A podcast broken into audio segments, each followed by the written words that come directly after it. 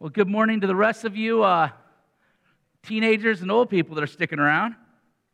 Uh, if you don't know me, my name is Chris Snyder. I'm the youth pastor up in the, the Spirit Lake Crosswinds. So, what Stephen does down here, I do up there. In fact, we're switching this morning. He's preaching up there.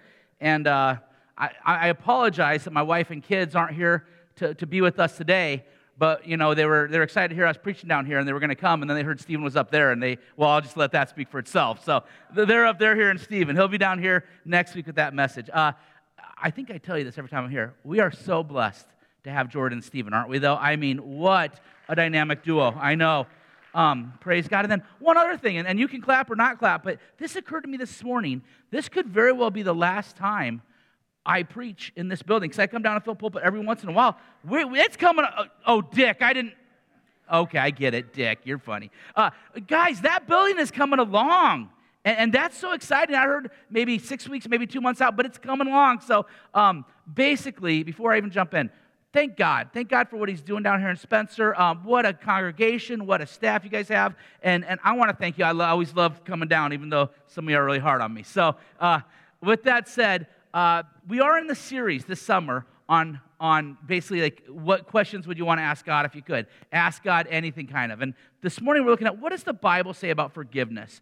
Forgiveness and bitterness. And when I saw this, I signed up for it. Now, I'll tell you this real quick. About a year ago, I was wrestling through a little bit of bitterness, anger, and forgiveness myself. Um, I'll just share this. I have a friend who's a pastor, and he was going over to Israel for, a, for an Israel tour, which is just so cool. I want to do that sometime in my life. And he's going over there, and he gets a hold of me. He goes, Chris, I don't, I don't really have any good luggage. Do you have like a good suitcase that could hold a couple weeks worth of stuff and do an international flight? And I said, Yeah. I said, You know, when Bridget and I got married like 20 years ago, we got really good luggage from one of our family members, and it's held up. And yeah, you can absolutely borrow it. So I let him borrow my, my suitcase. Like, you know, when you get a luggage set, you got the big one, right? Dad's suitcase. So you got the big one. And I let him borrow it. And you know, he gets back and, and I don't see the suitcase for a little while. Several months go by, and finally I'm just like, hey man, can I get that back? Because I got a trip coming up. I need that. And he goes, oh man, I kind of forgot to tell you. It went through a lot when it was going to Israel and back, and it got kind of banged up. And it's kind of been sitting in my, my barn. He's got an acreage with a barn. He goes, it's kind of been sitting in my barn for the last several months, and uh, I'll bring it back, but it's in bad shape. So the morning comes, we're going to go out and do lunch. And he comes and he walks in my office and he has this different suitcase. It's a brand new suitcase and I, his name's Dave. And I go, Dave, what's up? And he goes, man, he goes, your suitcase was just in bad shape. I decided uh, I'd rather get you a new one. And I want you to get this real quick, okay? Uh, what went through my mind was, man, like, like we had a matching set. It was like bright red. And so when you're at the airport and all those black, boring suitcases come up, it's this bright red luggage, right? And I'm like, Dave, you know, I, I really just wish I had my old one back. Do you still have it? And he goes, well, yeah, but it's in bad shape. And you know, here's what happens is he had gone to walmart and bought like the nice and we don't have a jc penney's up in spirit lake so he, you know we don't have a lot of selection but he goes to walmart buys the nicest like a $100 suitcase and he's got it for me and i just reject it. I shut him down. I'm like i really don't want your suitcase. I want my suitcase back. Please Dave. so he brings it back and it comes back with like spiders all over it and spiders webs and spiders eggs and i'm like man he didn't even clean out. So check this out. Check this out. You got two pastors and not that we're better than anybody else, but we, but we ought to kind of like be able to forgive and move on, right? You got two pastors, you got a holy trip to the Holy Land and a suitcase, and all of a sudden, I'm mad at him for kind of trashing my suitcase. He's hurt by me because he tried to replace it, and I kind of shut him down. And we kind of had to get to a point where we said, Are we going to lose the friendship over a suitcase? Over a suitcase. And I said, No, no, you're way too important to me. He said, Maybe I'll think about it. No, he didn't. I'm joking, okay? But do you realize, Dave and I, two pastors, we love Jesus. It's a suitcase. And we had issues over that. So I'm telling you, when I saw forgiveness as one of the topics to be covered, I said, sign me up. But here's the other reason I signed up for this one. If you remember when we signed up for these questions, we put it in the bulletin, and you all kind of did a survey and picked. And I'm going to tell you, number one was forgiveness. And you picked three things of that list of like 20. And 59% of the people, 58, 59% of the people, chose forgiveness as one of your top three things. So I'm not the only one, people, that gets bent out of shape over suitcases, right? Right? And so, so a lot of us, now, can I tell you, second place was at like 38%. So what that tells me is between Spirit Lake and between Spencer, a lot of us want to know about forgiveness. Now, I think we probably have a pretty good idea of what the Bible says about forgiveness. But if you're anything like me, it's I need a constant reminder of how to do it and why to do it. So that's where we're at this morning. That's where we're at. Um, let's see. I'm going to jump in right here. Let me uh, pray for us, and then we'll, we'll open the Word. Lord, I just come before you, and, and we're going to look at the Holy Word, the Holy Bible today. But Lord, we need your Holy Spirit as well, because this is this is not a head lesson. Lord, this this is heart, and and some of this is things that we've done that might have been terrible, or we've just let them slide and we haven't apologized. But some of this is stuff that's been done to us. It might have been done a lot. It might have been done a, a long time ago. It might be a huge thing. But Lord, forgiveness is something that's super important to you. And so, Lord, I just pray your Holy Spirit would be working during the message today to really get our attention and to really just show us what do you want of us. We pray this in your name, Lord. Amen. All right, so if you would, um, let's turn to Matthew 18. But as you're getting there, I'm going to look at a proof test real quick. Proof text. Um, one thing I want to touch on real quick before we get to forgiveness is bitterness. Bitterness. In Ephesians, the Apostle Paul says, Let all bitterness and wrath and anger and clamor and slander be put away from you, along with all malice. Be kind to one another, tenderhearted, forgiving one another, as God in Christ forgave you. Now, if you went to Galatians 5, you would see the fruit of the Spirit and the acts of sinful nature. Remember that? We have like these two lists. This is kind of a mini list that Paul gives. He says, look, before Christ or apart from Christ, bitterness is pretty natural. But when you are following Jesus, grace and forgiveness should mark you, it should define you. Also, don't miss the last part of this. He says it's not just that you're asked to do it, it's because you've been forgiven. Okay? So, uh, John MacArthur is a pastor I like to listen to a lot.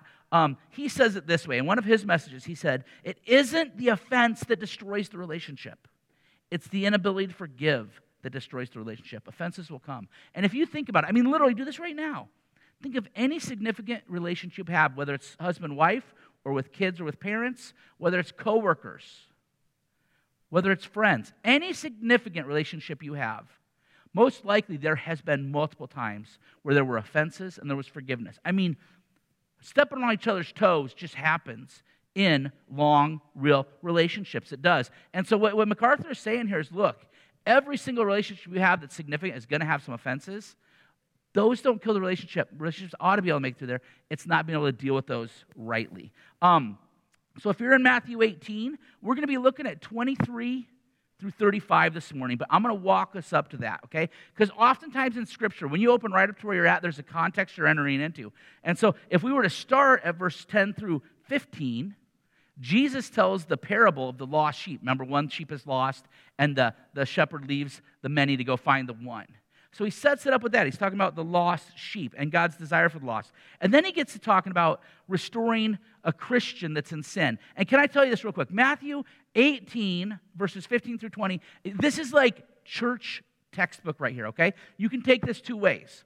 It's how to reconcile with a, person. Now, sometimes it can mean like, like um, as, as I'm looking around, uh, Grant, you and I know each other, right? You've gone on mission trips with me, right? Let's say on the mission trip, I do something that hurts Grant, okay? This could be taken as far as Grant reads Matthew 18, says, okay, this is the order of, of, you know, Chris hurt me, so I go to him, I say what he did, and we talk this out, okay? You can apply that like person to person, friend to friend, but it can also be applied like for church leadership. Like if there is somebody in the church that is in sin. This is kind of a, an order of how the leadership should look at this. And maybe the one person that knows about it or has, has been hurt by it, maybe they're not hurt. Maybe it's sin outside the church.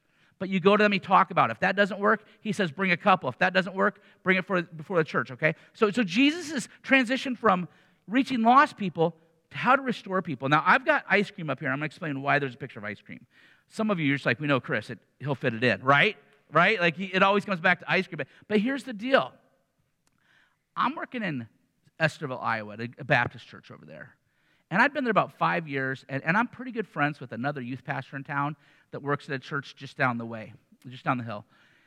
And this guy had been there a couple years. Him and I are friends. We do ministry together. He's doing a good job. And the church hired a new senior pastor in. And the church government, the church was set up so that, pastor could come in, and if he wanted to, he could clear house.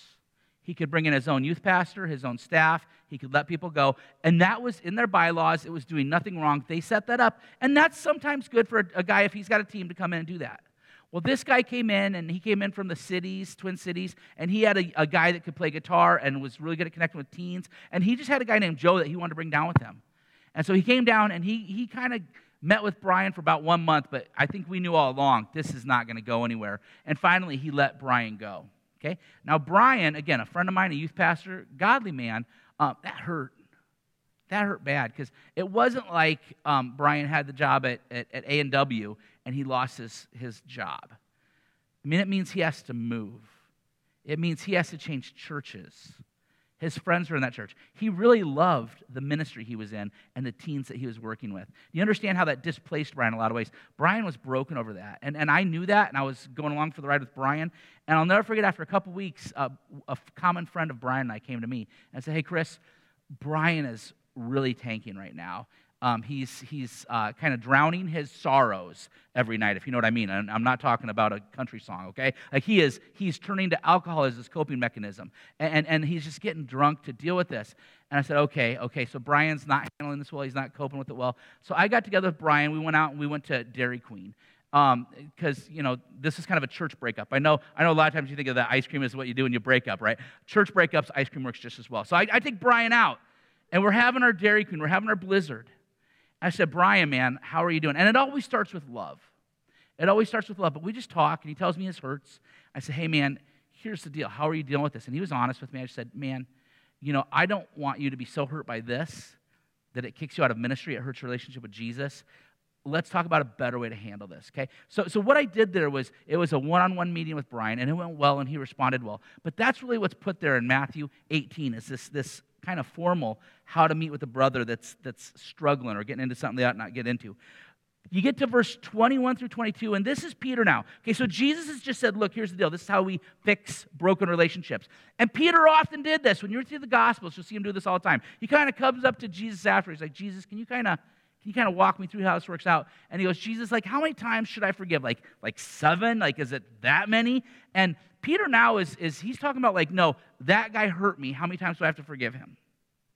And just so you know why Peter picked seven, there's a couple ideas. But back then, some of the religious leaders, the Jewish leaders, had this idea that you got three strikes and you're out. Forgive them three times after that. Nope, too many times, they're done.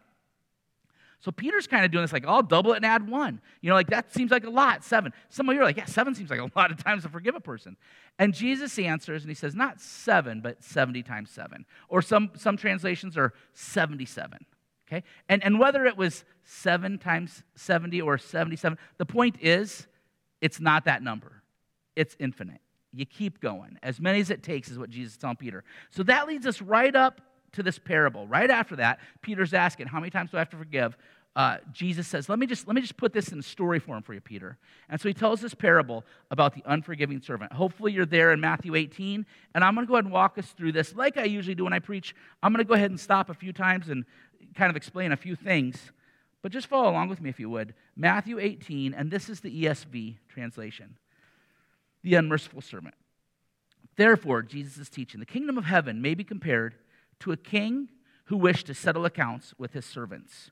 When he began to settle, one was brought to him who owed 10,000 talents. 10, would you turn to the person next to you and just say, that's, that's a lot of talents? That's a lot of talents. That's a lot of talents. Okay? Now, now turn back to that person and say, by the way, what, what is a talent? Go ahead. I'll let you all figure that out. You can tell me, okay?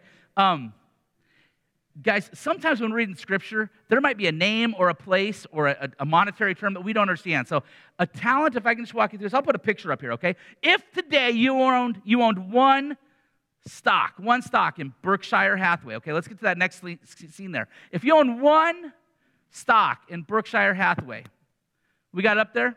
Yeah. Do you realize that's worth over $400,000 right now? One single stock. Okay? I accept those for Christmas presents, by the way. If any of you got that and you're looking to bless a pastor for Christmas, you may do that, okay? Um, the uh, Babe Ruth rookie card sells for about half a million dollars, okay? Uh, this, this, this uh, Lamborghini here is 501.93. Okay, they'd probably knock a few off top, make a, a, a cool half million. Uh, and then a lot of nice houses in Spencer or Spirit Lake are selling for about a half million dollars. But can I just tell you, one talent back then was, was equal to about half a million dollars by our standards. Okay, so when Jesus says, I'll just do the math for you. When Jesus says, uh, not 10,000 talents, if we just did straight math, it'd be about $5 billion today. So, two things to say about that. Number one, um, that's actually not high enough. Because Jesus' point, nobody back then, no single person back then had $5 billion worth of stuff. Today, there's a handful of people on earth that actually could be like, sure, can I just write you a check for that? But back, it'd be like Jesus today saying, look, this is a trillion dollar debt. No individual can cover that. It's a trillion dollar debt. It's beyond what anybody can have. Also, it's not like one person stole that amount. This, this analogy, almost, this guy almost would have had to be like a governor or somebody in charge of a lot of money that was doing some really shady stuff to lose that amount of money. So, anyway, you got to understand when Jesus is talking to this guy and he's telling this parable, he picks a dollar amount that nobody is paying back in any lifetime. Okay, let's keep going. And since he could not pay his master, um, so, sorry, since he could not pay, his master ordered him to be sold and his wife and children and all that he had and payment to be made. So that was common back then. If you could not pay your debt, you could be sold into slavery where for a time you worked and worked it off. Or maybe even your children would be sold into slavery to work it off for you. So, so that could be done. Um, and since he could not pay, his master ordered him to be sold with his wife and children and all that he had and payment to be made. So the servant fell on his knees, imploring him, Have patience with me and I will pay you everything. Now, that's just kind of funny. Because imagine, I mean, really, imagine you owe a trillion dollars. I mean, how do you beg? Like, give me two weeks, okay? Two weeks, I'll get, I'll get that together. No, he's never coming up with this. And out of pity for him, the master of the servant released him and forgave him the debt. Verse 28. This is one of the strangest things you read in all of Scripture. It's just hard to believe this. And it's a parable, but it's just hard to imagine this. But when that same servant went out, he found one of his fellow servants who owed him a hundred denarii. Turn to the person next to you and say, A hundred, that's a lot. Okay, turn to that person. What's a denarii? A denarii was about what you would make like basic labor for a day's worth of work. So if you were to do the math and say, what does minimum wage pay today if you worked an eight hour day? So I'm going to put on this a value of about $100.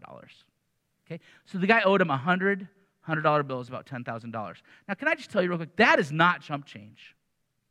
That's not chump change. That, you know, it's a half year salary, maybe five months of salary. Maybe it's, maybe it's today's economy, maybe closer to 20,000. The point is, it was not peanuts. It was not like, oh, let me go lift up the furniture of my, you know, the cushions of my couch, and I'll just scoop that out for you. It was a pretty significant debt, but it was a real debt that could be paid. So he owes him 100 denarii, and this guy seizes him and he begins to choke him, saying, Pay what you owe. So his fellow servant fell down and he pleaded with him, Have patience with me, and I will pay you. This guy refused, and he went and put him in prison until he could pay his debt. Now, if you just scan, if you compare verse 29 and you look back up to 26, the language is almost identical. I mean, it's almost the exact same sentence, but the response is so different. And what blows your mind is that this guy had just been forgiven like a trillion dollars worth of debt, and him and his family were going to be sold into slavery. But he lets that go, and he's angry with this other guy, and he has him thrown in prison. In the parable, when his fellow servants saw what had taken place, they were greatly distressed, and they went and they reported to their master all that had taken place. Then his master summoned him, and he said to him, You wicked servant, I forgave you all that debt because you pleaded with me. And should not you have had mercy on your fellow servant as I had mercy on you? And in anger, his master delivered him to the jailers until he should pay his debt, all of his debt. That means for life. So also, my heavenly Father will do to every one of you if you do not forgive your brother from your heart. Now, there's a couple things I have to clear up real quick here. What Jesus is communicating here in this parable is that God cares a lot about one, us understanding how much we've been forgiven by Him, two, that that changes us to where we are gracious, merciful people towards others. Okay? But what Jesus is not saying here, please hear this. He is not saying you can lose your salvation if you don't forgive. That's not what Jesus is saying. He is not saying we have a works-based salvation where you have to do things to be saved. What Jesus is saying really is, in a lot of ways, for the the Christian who's been forgiven much, when we forgive others, that is proof of our salvation. So Jesus is kind of saying, hey, guys, like if you are not wanting, willing to forgive, I'm going to go here and say, you didn't have it. You just didn't have it. Um, it's, it's, not that you can lose it, it's just that, man, it is such a sign of the Christian. Now, I do want to pump the brakes real quick and tell you this, though. I'm going to put this next slide up here. If you're sitting here and you're saying, Chris, I have anger and hate in my heart for somebody, and I have not forgiven them yet, please hear me. I am not saying you are not a Christian or you are not saved. But what I will tell you is, for you as a Christian, there should be a strong desire in your heart to get to the point of forgiveness. Would you just nod if that makes sense? I'm not saying you're not saved if you're a Christian and you have anger or, or bitterness or something. What I'm saying is you should care about that and want to fix it. Um, this picture was taken in, I think, 2016, 2017. This is out in Colorado. I took a, a mission trip out there with several of our students from the church in Estherville. And uh, I've got marked here two of the students. Now, the, the way this matted or formatted it, it cut it off, but the guy right here with the arrow on top is David. And the guy on the bottom is Owen. David and Owen. We're in Colorado here, uh, a mission trip. In my life, if we could rewind to the previous fall. I just wanted you to see a picture of them. The previous fall, I'm at a different camp, but these two are there. This camp is Iowa Regular Baptist Camp in Clear Lake, Iowa. And we're there, and on Saturday night, Owen and David are both in my small group, and we've just had a talk on anxiety and what makes us anxious. And one of the things that came up is things that hurt us. And so, one of the questions that we had to discuss in our small group was hey, please share what is the greatest pain you've ever had and rank it on a chart of 1 to 10. What is the greatest pain you've ever had and rank it on a chart of 1 to 10. And as we're going, Owen was like second. And I knew Owen really well. Love Owen. Owen is like a sensitive guy. He's this nice guy. He wants to be friends with everybody, and he's really hurt when he doesn't when things aren't right with people. And Owen actually starts to tear up and he says, "I have a friend at school who in the, like this year so far, remember this is October, uh, the fall, he goes, she has stabbed me in the back. She's talked trash about me. She's kind of ghosted me on, on social media, and she's kind of unfriended me in every way possible. And, and it just hurts so bad to have a friend do that to me. And I'm just hurting for him. I Owen, what, what rank that for us? And he goes, it's a 10, Chris. It is a, it hurts so bad. And I'm like, okay, thank you. You know, we keep going. And then we get to David. And remember, we're meeting in the fall. In February of that year, David and his family was at Awana on a Wednesday night. Their mom picks them up, drives home to the trailer park in Estherville, and as they're going, the kids, in the mobile home, she is shot and killed right in front of them by her ex boyfriend. I mean, dies right there. So now it gets to David, and I, am just kind of swallowing going into this because I know David's. And David goes, Well, Chris, you know, I mean, obviously it's when my mom was killed, um, and, and that's a 10. And we talked through that a little bit. And I saw over here, Owen starts tearing up because it just kind of calibrated things for him, you know? Now, in Owen's defense, young man, junior higher, like a, a, that was the most he'd ever been hurt by his friend, and that felt like a 10. But Owen goes, Chris, I, I should just change mine. I'm sorry. Mine's like a three or a, a two or a one. I said, Owen, it's okay, man. You're just being real. And David's had pain. But I just want to tell you guys real quick before we move on you know, when we talk about forgiveness, sometimes it's little things. Some of you have legitimate tens. Some of you have, compared to me, 11s and 12s. Okay? I'm not being glib about this. Jesus does want you to forgive those big ones.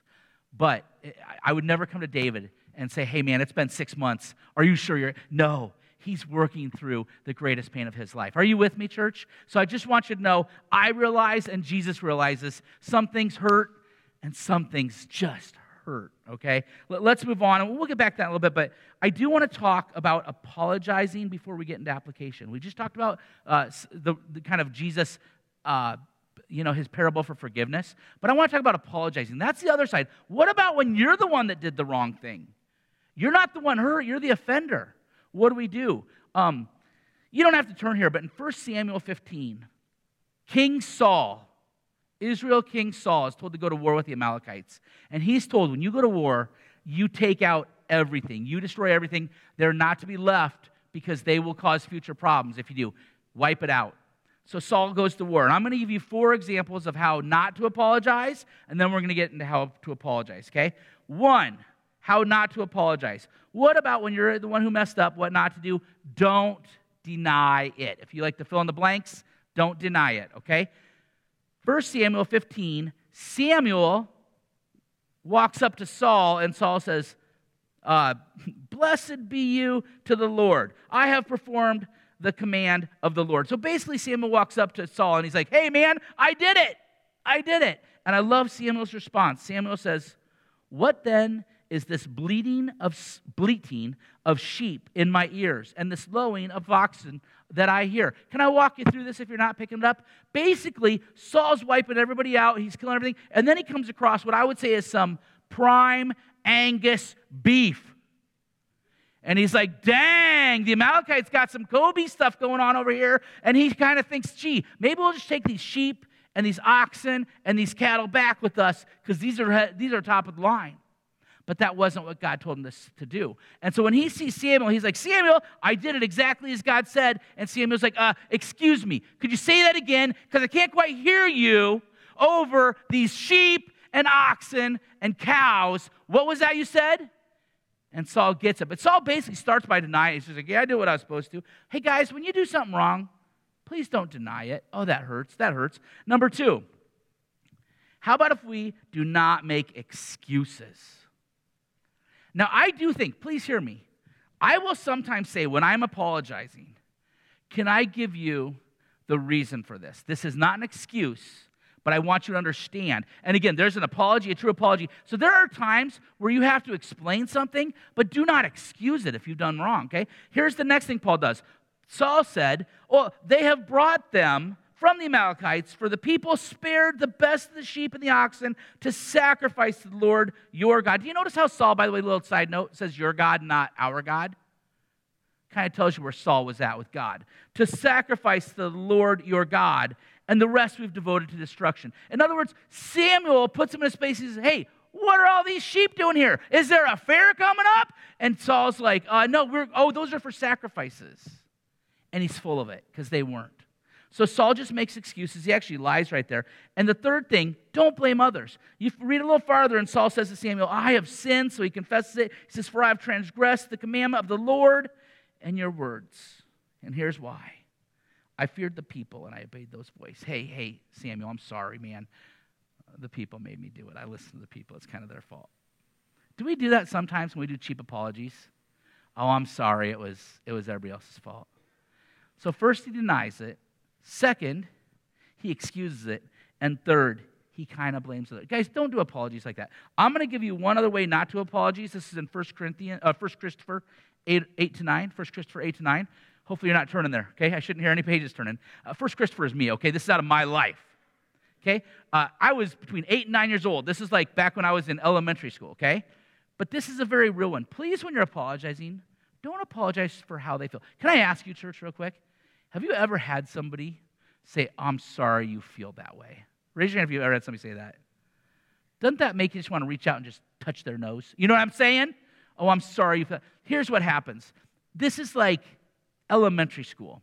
One of the best summers of my life. I grew up in Iowa City, and every day we would do one of three things. Sometimes we did all three things. We'd either ride around town on our bikes, or we'd go to the pool, or we'd play sandlot baseball. We did sandlot baseball more than anything else. And one day we were out playing sandlot baseball, and the guy that was there, now he was not a friend of mine, but he was a neighborhood kid, Sean Humphreys. He's up to bat, and he strikes out, and he didn't like the call, whatever. And he's walking away. And I get up, and I'm in the batter's box, and I have my bat, and I'm just kind of standing like I'm ready to go. Bat's right here. With me? You with me? And Sean walks away, and he goes, whatever, and he flips his bat. And as his bat comes at me, I'm standing here, and I look at him, and his bat hit my bat right into my forehead. And then his bat ricocheted off my bat and hit me in the back of the head. It was like tink, okay? It knocks me down. I get up. I have a huge headache. I quit the baseball. I go home. I have a headache all day. My mom takes me to the hospital. I got a concussion from that, from that bat toss, which hit my bat, and then his bat hit me in the back of the head. Now, Sean never gave any sort of apology for that. But can you imagine if Sean did come over to my house and said, Man, Chris, I'm just so sorry that you have a bad headache. Man, Chris, I'm just sorry that, that you have a concussion and that you had to go to the hospital. I'm just, that must be terrible. I'm just so sorry you feel that way. You know, I'd probably tell Sean, shut up and say you're sorry for hurting me. Like you knocked me in the head twice. Don't, don't apologize for how I feel. How I feel is right. I should be hurt.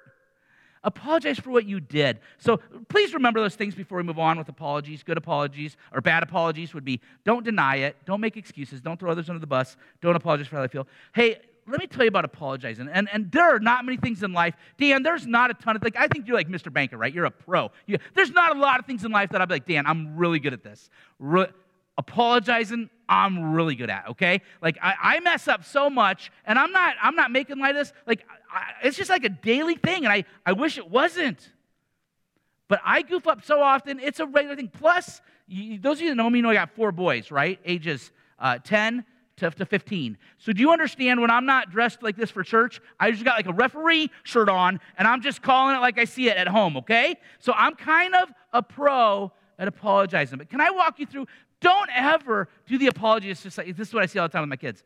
I'm sorry. And it's even like that the tone, the hands. I'm sorry. No, an apology has a few aspects to it. One, admit what you did. And can I beg you to do it this way? Don't wait till you get caught. Man, guys, if you're doing something, ladies, if you're doing something, I strongly encourage you to let the Holy Spirit convict you and you apologize because it's wrong, not because you got caught. So, number one, you admit what you did. That means an apology actually starts with, hey, this happened. I'm aware of this. I know you feel this way, but you feel this way because I kind of hit you in the head with a baseball bat. Okay? An apology has what you did in it. It's admitting that. Number two, you tell the person you are sorry for what you did. And I keep telling my kids this. You know, if you're looking off this way, but you offended him, but you're looking this way saying, I'm sorry, that's not really communicating you're sorry. An apology is you look at me and you're like, I am really sorry that I did that. I regret that I did that.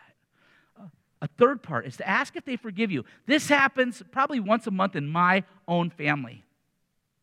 My sons and I, they did something wrong, I did something wrong. We're trying to squash a beef, and I've said sorry, and it just doesn't feel like we're there yet. And I just say, hey guys, like seriously, do you forgive me for that?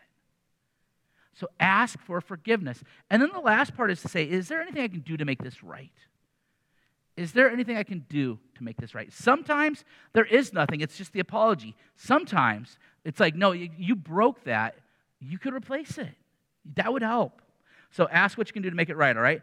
We're going to slip into our application. I've got three points for us. We're going to skip to application here. If you're on the outline, that's right there with you. Application point number one please be quick to apologize. Be quick to apologize. Matthew 5, the Sermon on the Mount, Jesus is teaching this amazing lesson. He says, So if you are offering your gift at the altar, and there remember that your brother has something against you, it's this serious. Leave your gift before the altar and go. First be reconciled to your brother, and then come and offer your gift.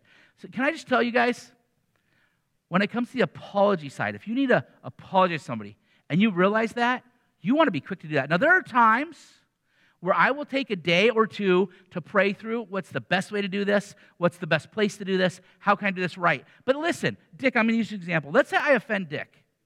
And I realize, like, like, like after church, I do something and it hurts your feelings. And after church, I'm riding home and I realize, man, I, I really stepped on Dick's feet, his toes. I, I hurt his feelings.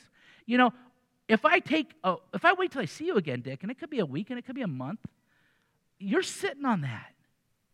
I, I, sometimes think of like a splinter that you get. You ever get a splinter? You want to get that out right away. So if I've offended somebody, I really want to relieve them of that as quick as possible and not let it sit there and fester. So please be quick to apologize. Um, number two, forgive fully. Now, did you catch what I did there? I did not necessarily say you have to forgive quickly.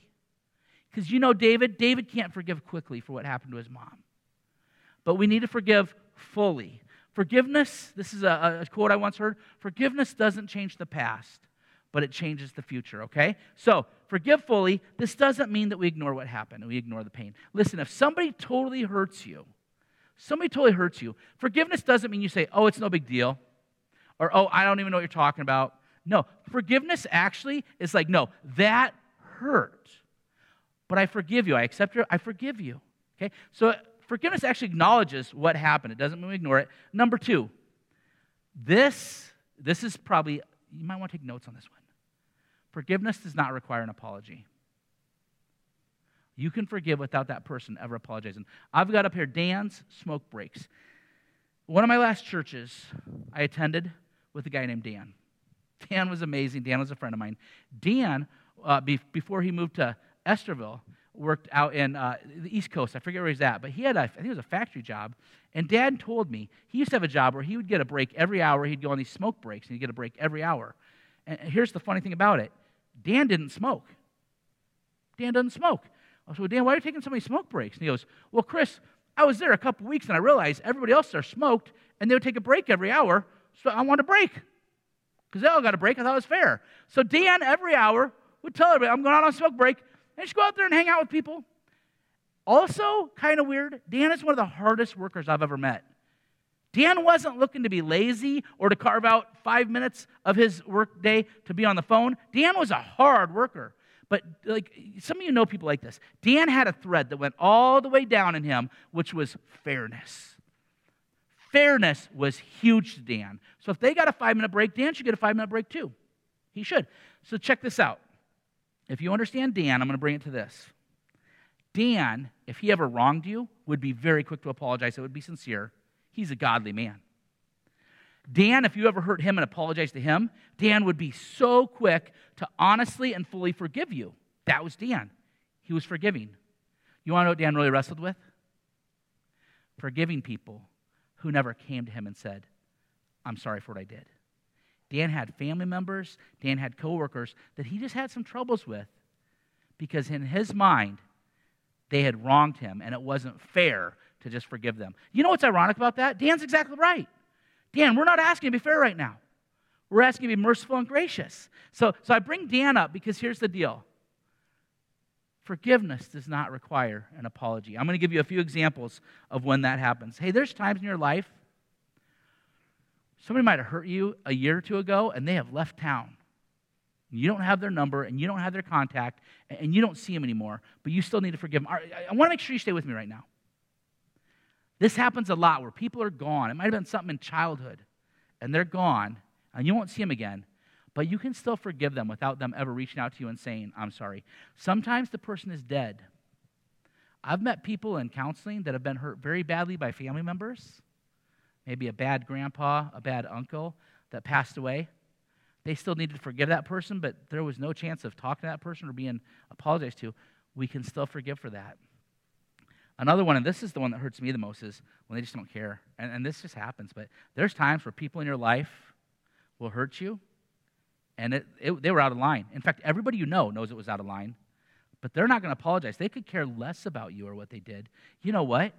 We still are supposed to forgive them. And can, I feel like I wish I had one more sermon to do to weave the Holy Spirit into this. But God doesn't just leave you sitting there like, hey, figure it out, right? Like, like rub some dirt on it, pull your, come on. No, he's like, the Spirit will help you with this. I wish I had a whole sermon to weave that in. But there are times people just don't care, and we can still forgive them. The last one, which I think is really important, because this is, this is like 90% of forgiveness. There, like, I don't go to somebody every time they hurt me and say, hey, you offended me. It's like a level one, but we got to talk this out. Am I right? I mean, a lot of relationships, a lot of friendships, a lot of working relationships are like, wow, they did something that was kind of offensive. I wouldn't have done that to them. But we let it go. We forgive it. And a lot of we don't have to have that whole conversation of, you're sorry, I forgive you. We, you just say, hey, man, I'm not perfect, they're not perfect. I'm going to chalk that up to two imperfect people working together. I'm going to forgive them. So a lot of forgiveness actually comes without an apology attached, okay? Uh, let me keep going here under forgive fully. Some things take a while to forgive. Now, I've given you this morning four examples of offenses one had to do with my luggage. Two had to do with hurt from friends. Remember Owen and his friend that kind of friend dumped him. The third one had to do with my friend Brian that was fired from a church. And the fourth one was David when his mother was shot. Can I just tell you, um, some things we get over quickly and we can forgive quickly. And some things, I mean, this is just life. This is real. Some things take months and years. Christians, please hear me right now. David needs to get to that place where he forgives his mom's ex boyfriend. The main thing is that he be on the wrestling mat with God to help him understand that and get there. I do not know of a fast forward button that can make that happen quicker. It's him and God working through it. But the main thing, Christians, is that we've got to be willing to step on that mat and say, okay, God, this is going to stink, but you need to work this out of me to where I can forgive them. This is going to be hard. Um, David needs that. David needs that. Um, D, we forgive because we've been forgiven. We forgive because we've been forgiven. A great quote I like forgiveness is giving others what God gave you. I do think it's radically different when I ask a Christian to forgive somebody than when I ask somebody that does not know the grace of God to forgive somebody. You understand that? Uh, and E, forgiveness is healthy. Do you understand forgiveness is healthy? You can go to that next slide. That's no problem. I've got a picture up here. Who can tell me who Carrie Fisher is? Who knows who Carrie Fisher is? Yes. Who was it? Princess Leia, right? Okay. Um, Scott, sorry, I was calling on you because, real quick, who here under 20 years old knows who Princess Leia is? Or who, who Carrie Fisher is? Okay. You do too? Okay, great. So, most people, she's not a really well known name because she was really only in a few movies. Now, granted, they did pretty well at the box office, right? They kind of stuck. But can I, can I just tell you something? Carrie Fisher had a hard life. She was used and abused and just spit out in Hollywood. I mean, used by men in Hollywood. She would have been one of the first women of the frontier of, of the hashtag MeToo movement. She would have been one of the first women to say, Hollywood is a bad place. Carrie Fisher has a quote, and again, she's not a Christian and she's not a theologian, but she understands pain. She says, Resentment is like drinking poison and wanting the other person to die. So, can I just tell you one of the reasons we forgive is it's healthy for us. It's healthy for us. Um, I want to get on to our third point and our final point of application. That's we seek reconciliation. And can I just kind of draw the difference for you real quick? Reconciliation is restoring a relationship to harmony. So when it comes to apologizing, that ball is in my court. I can choose to apologize. That's totally in my court. When it comes to forgiveness, even if it takes months or years, that ball is in my court. I can choose to forgive, right? God will help, but, but I can choose that. Restoration, truly the ball is out of your court. If Dick and I do have an issue, I can apologize to him, but he might not forgive me. So, restoration is the ideal when we have messed up or been hurt against and we forgive and we fix that relationship. Hey, church, that does not always happen. It's best when it does but it doesn't always happen. Um, I kind of want to set up for you uh, a video. We're going to close with a, um, a video, and then, well, we won't go there yet, though. We're going to close with a video, and then I'm going to walk us through a, a, little bit of a prayer time. But I want to set this up, um, and this has to do with restoration. Uh, this is video from a, a court case, actually. It's, it's, it's in a courthouse. And what happened was back in 2018, September of 2018, down in Dallas, Texas, there was a police officer named Amber Geiger. And Amber was a Dallas police officer who got off work uh, 9.30 at night one night. She'd worked a 13 and a half hour shift. And she drives home. She's in a new apartment. She's been there about two months. And she parks in the parking ramp. And she gets out of her car and she's on her phone. And as she's walking to, to the apartment, she notices the door is not closed all the way, it's cracked open, which is a major concern to her. Now, here's where the tragedy of all this happens Amber's on the fourth floor of the apartment building. Her apartment is on the third floor. She made the mistake coming off the ramp of going up instead of down. And on the other side of that door is a 26 year old man named Botham. Botham is sitting on his couch eating ice cream. And from his perspective, a woman walks in and he thinks he's being robbed. And he stands up very quickly. We don't know if it was to advance or retreat, but he stands up very quickly because he's in his apartment eating ice cream.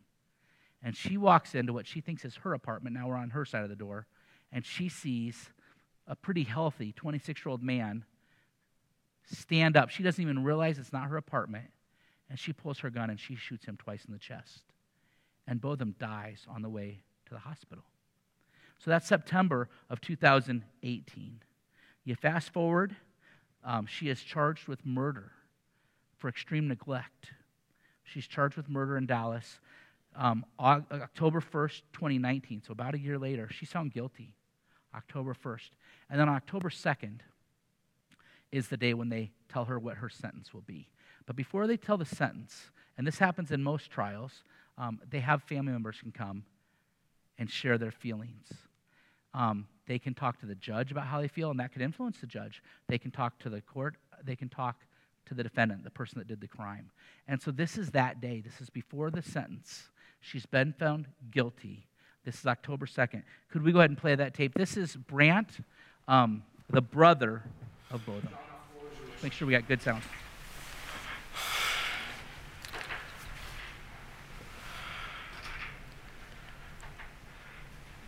I don't, don't want, want to, to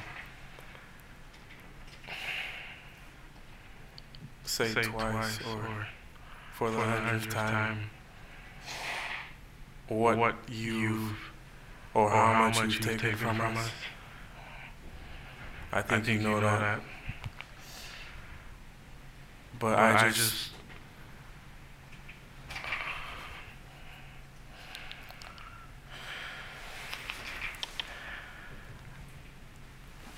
I hope, I hope you, you go, go, to God, God with all, all what, all the, all the guilt, guilt,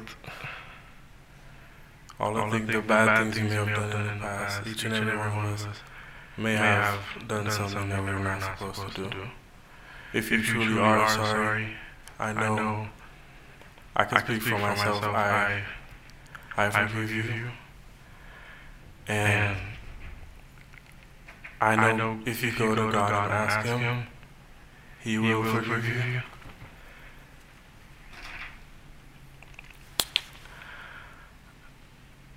And I, don't, I don't think, think anyone, anyone can say it. Again, Again, I'm speaking, speaking for myself, not, not even bad for my family. family. But, but I, love I love you just, just like, like anyone else. else. And I'm not, I'm not gonna, gonna say I hope you rot and die just, just like, like, my brother did, but, but I, I, see, I, I, personally, personally want the best, for you. And I, I wasn't, wasn't gonna, gonna ever say this in front of my, my family, family or anyone, anyone but, but I don't, I don't even want, want you to go, go to jail. jail. I, want I want, the, the best, best for you. you. Because, because I know, I know that's, that's, what, that's, that's exactly, what Botham want you to do. do. And, and the, best, best would be give your life to Christ. Christ. I'm not, not going to say anything else. else. I think, I think giving your life to Christ would be the best thing that Botham want you to do. Again, I love you as a person. And I don't, I don't wish, wish anything, anything bad, bad on, on you. you.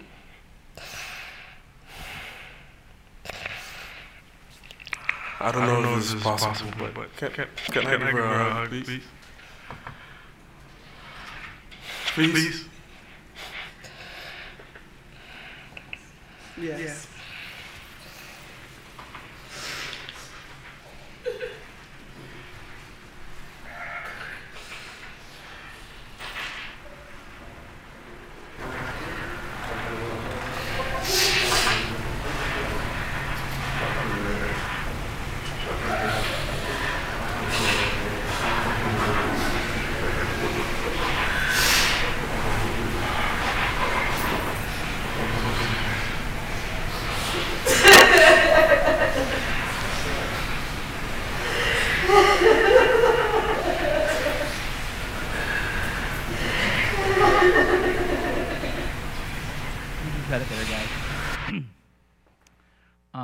Yeah.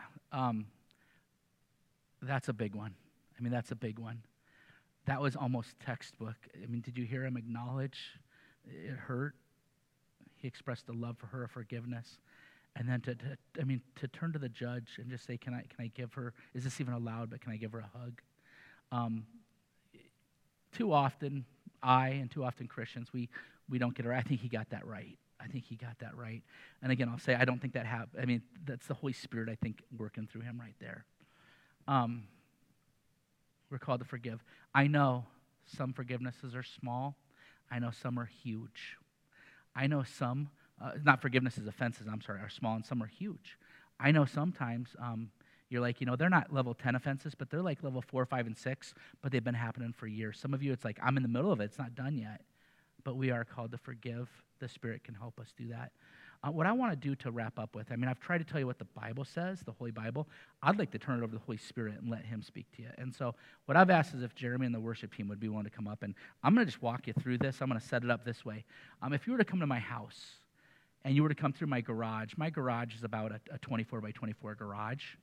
And then on the back of my garage, there's a six foot deep by 24 foot extension where we have like all kinds of shelving and we have bins, and it's kind of our big storage unit. If you were to come with me back there, I would show you, and you would see this. When you walk through there, sometimes there's like hoses that are unraveled that are sitting there. There's like scooters that are in the wrong spot. And about twice a year, you guys, about twice a year, I go there and I just clean it.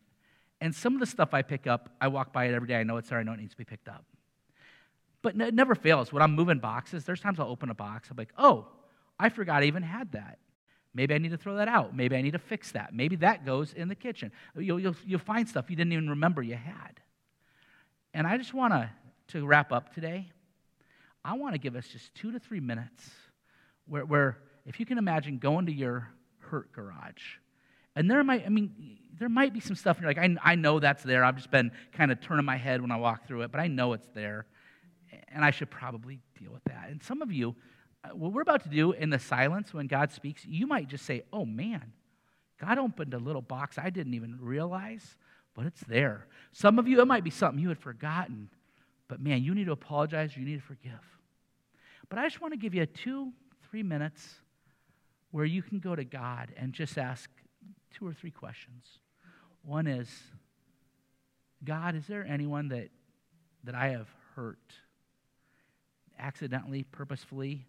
Once, a million times, little, big, that I need to apologize to? And if so, would you tell me?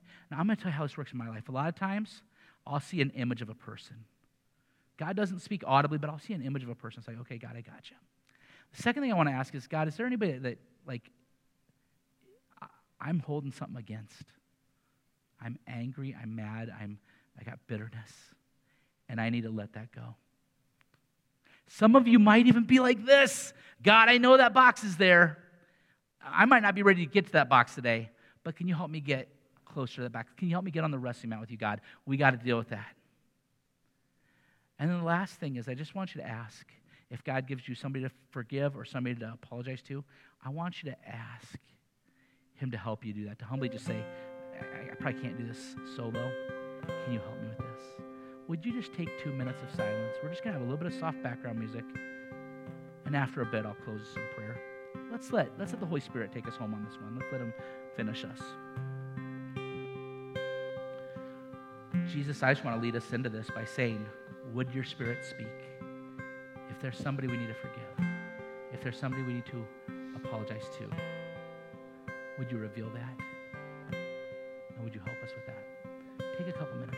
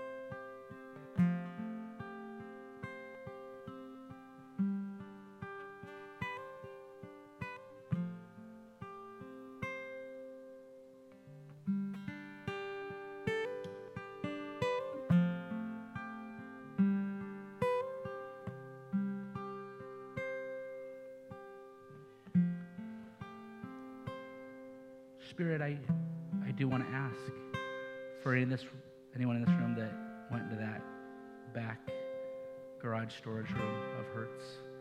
It's not a fun room to be in, whether we offended or we're hurt.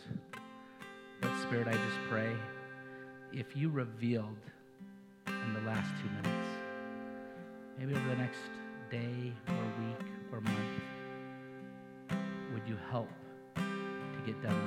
done with that?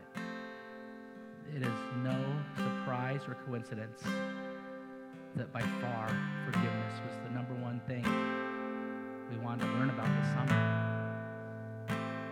I deal with it. We all deal with it. Spirit thinks that we don't have to deal with it. Please help us.